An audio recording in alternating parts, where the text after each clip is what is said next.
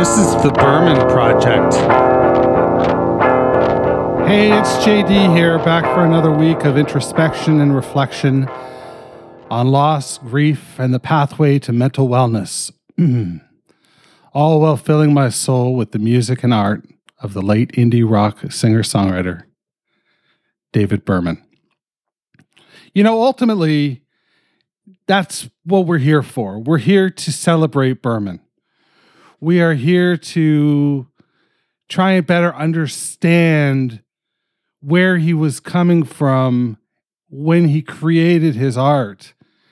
And sometimes understanding where where our own mental wellness is uh, you know can potentially help us get inside the head of somebody else who is mentally unwell or mentally ill uh, as clearly david berman was having succumbed to mental illness through suicide uh, just about three years ago so there's that. I am um, feeling a little better than I was the last time we spoke, which is good. Uh, because the last time we spoke, I was pretty dark. Uh, I was in a pretty dark place. Now, I'm not here to tell you that I'm turning fucking cartwheels right now, because I'm not. Uh, things are things are hit or miss. Things are hit or miss, and um, I, I need to focus on the hit and you know move on from the misses uh i guess would be one way of thinking about it. Uh, i i just don't know. I i don't know. And you know i various times in my life i thought i've had it all figured out. I remember when i was working for starbucks i was a, a manager at starbucks and you know i really was a terrible manager. Uh, I was really good to my my staff and really good to my customers, but um, I was a terrible manager in that you know there was I was constantly bitching. I was constantly bitching about the scope of the job and, um, you know, what I really wanted to do. And at that time, it was right. Uh, you know, this was a few years after my failures at university and my failures at college. And I thought I would um, like to go back in time and, and do that again. Unfortunately, there is no such thing as time travel. And I was meandering in this existence. Meandering is the operative word here. One day, as I was meandering from one store to another, um, you know, that were fairly close to each other, my mentor was at a, a store that was about, I don't know, 250 yards away from from my store and uh, there was a busy street that you had to cross and i remember walking to her store and i wasn't paying attention. And I stepped out into the street and I got slammed into by a bike courier. Now, it sounds funny because you know, it's a it's a bike courier, but at the time and still even now, I think I was so out of it. I was so you know, just um languishing and just you know, sort of living in the past or trying to live in the future and not focusing on the now. And it could have been a real car. Like it knocked me down, motherfucker. It uh it it hurt. And it, it was like a a slap across the face at the time. It was like, this is what you need to do. You need to stop being complacent and stop, you know, just settling and go for it go for something that you want to go for. And so I did. And I enrolled in a in a in a school for performance, for writing and performance comedy, a comedy school. I mean, it it had tuitions of a community college, but um but uh it, you know, it was um the program was built around comedy. You still had to get, you know, some humanities uh, and math and bullshit like this. But uh, I was able to get out with my university credits of of anything supplementary, and I got to focus on the core competencies, which were like improv and and sketch writing and sketch performance and stand up performance and stand up writing something called Le Jeu. Uh, there was a history of comedy course. It was it was it was dynamite. I was I was 30 years old, and um, I was in school with you know 22 year olds, and and I felt like we were you know in the in a similar place. I, I felt reborn. I felt renewed, but it quickly evaporated, and it quickly eroded and i found myself you know on the honor roll for the first semester uh, really throwing everything I had into this program, to in the second semester, not really participating and backing down from everything. And uh, that was that was an awful reality. Uh, I got you know called into the dean's office at one point. Now this was for uh, we had we had planned something really. I'll, I'll, share that with you. Should I share that with you right now? Sure, I'll share it with you uh, me and a friend of mine plotted uh, uh, between each other, between the two of us, that at an upcoming stand up event called Rants for Rent, where the, the premise was that you got to work out new material by going on the stage and just ranting, and then whoever had the best rant of the night would collect the kitty which uh, you know I think it cost five bucks to get on the stage to rant, and you know so you'd win the kitty. so that's why it's called Rants for Rent. Anyway, my friend Nick and I decided that uh, we would have some fun with it.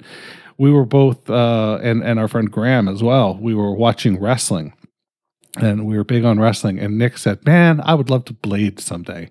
Now, blading in professional wrestling is when a professional wrestler conceals a, a small fragment of a razor blade and actually bloodies themselves with it to you know simulate that the experience that they've been living in has caused the injury rather than you know it being self-inflicted so um, we thought that was a cool idea so we built this uh, scenario that nick would be on stage doing his rant and all of a sudden he would turn his uh, vim and, and, and fire and brimstone toward me uh, he would he would start talking subtly about you know somebody that owed him money and things like that. But it would it ended up building up and getting uncomfortable. I made it specifically really uncomfortable.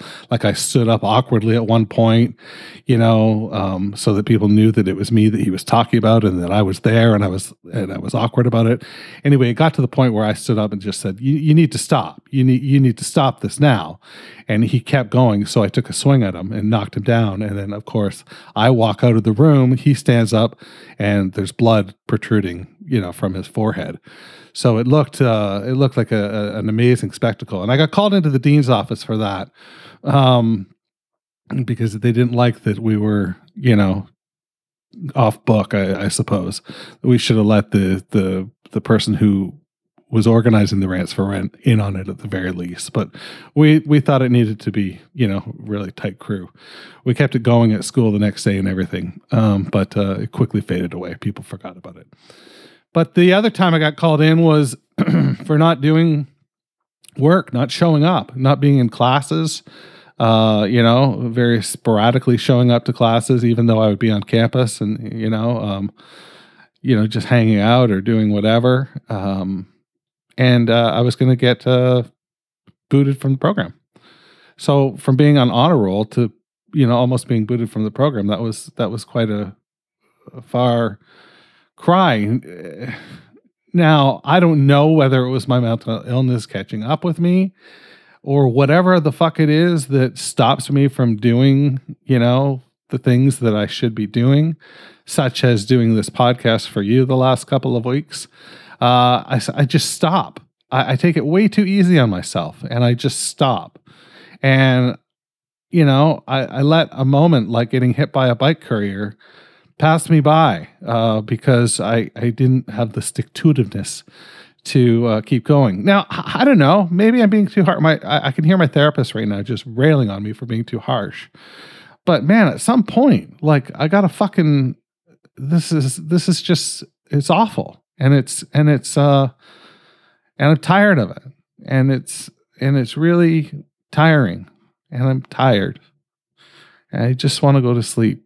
And sometimes I want to go to sleep forever. But for now I won't.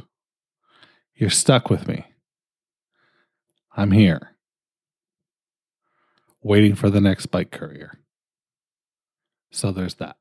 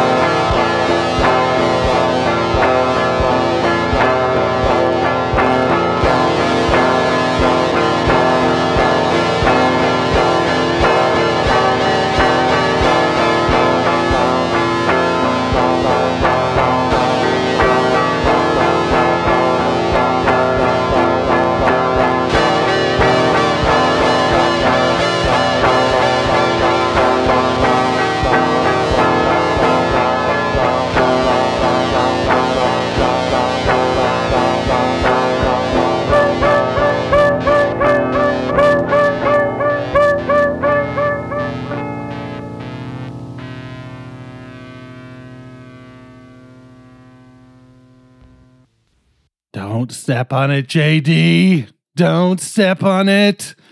You gotta let that fade happen, right? You gotta let it happen, and uh, every everybody will be everybody will be better for it, um, richer for it, as it were. How you doing? How was that for you? I mean, was it a little trippy that it's the theme song? Uh, you know, it's trippy for me because I'm listening to it and I'm thinking, the song doesn't, you know, really excite me very much. It's called Bar Scene from Star Wars.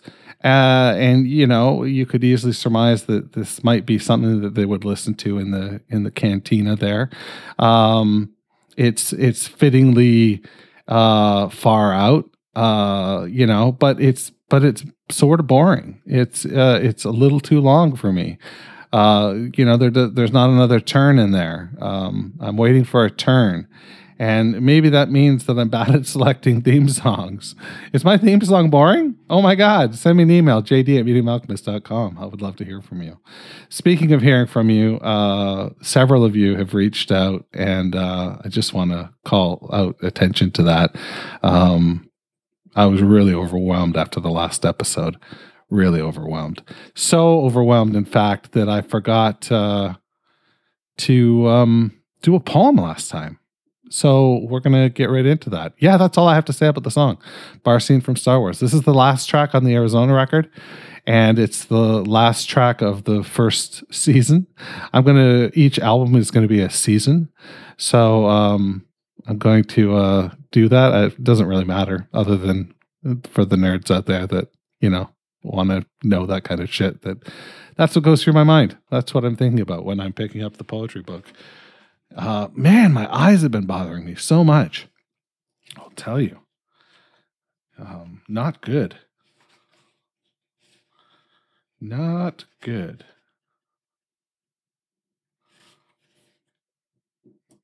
So let's do this thing. This is called uh, Tulsa.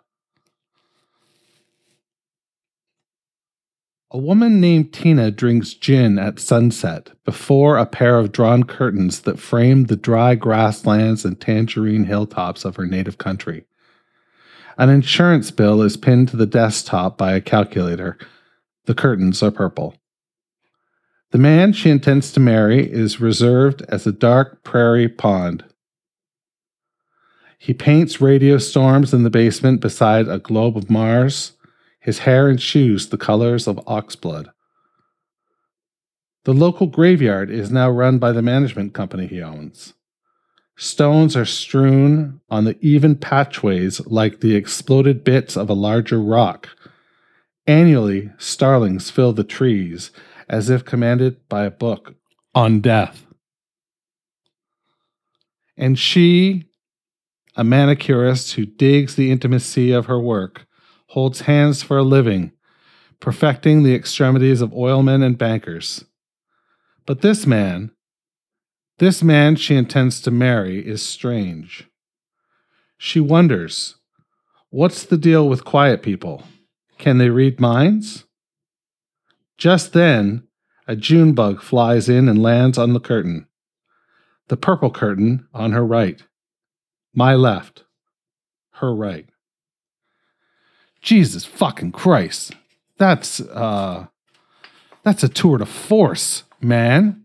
That's a tour de force in in creating visuals that uh, uh resonate and are lovely, uh, you know, and then referring back to them.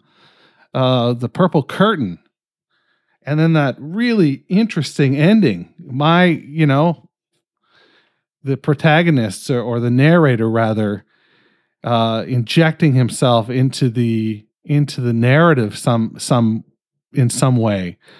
Um that they're in the room they're the they're the man. Are they the man? That sounds to me like they're the man.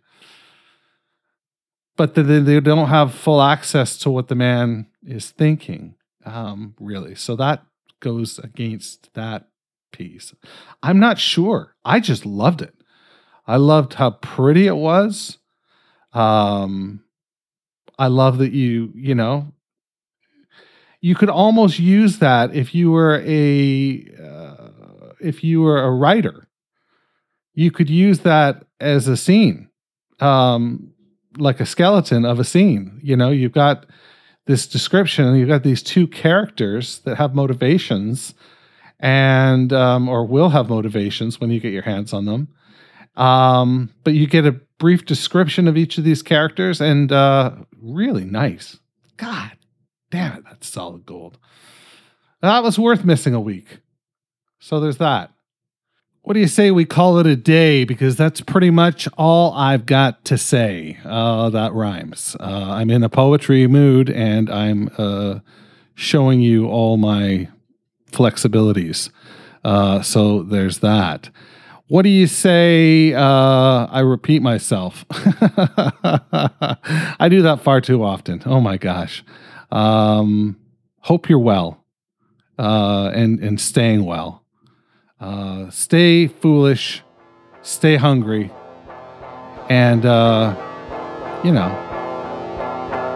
wash your goddamn hands. The Berman Project is a production of Duvra Podcasts and such. You can find out more about the show at www.thebermanproject.xyz. That's right, I'm fucking Canadian. I'm also social. Find me on Twitter, Instagram, and all the rest at Berman Project.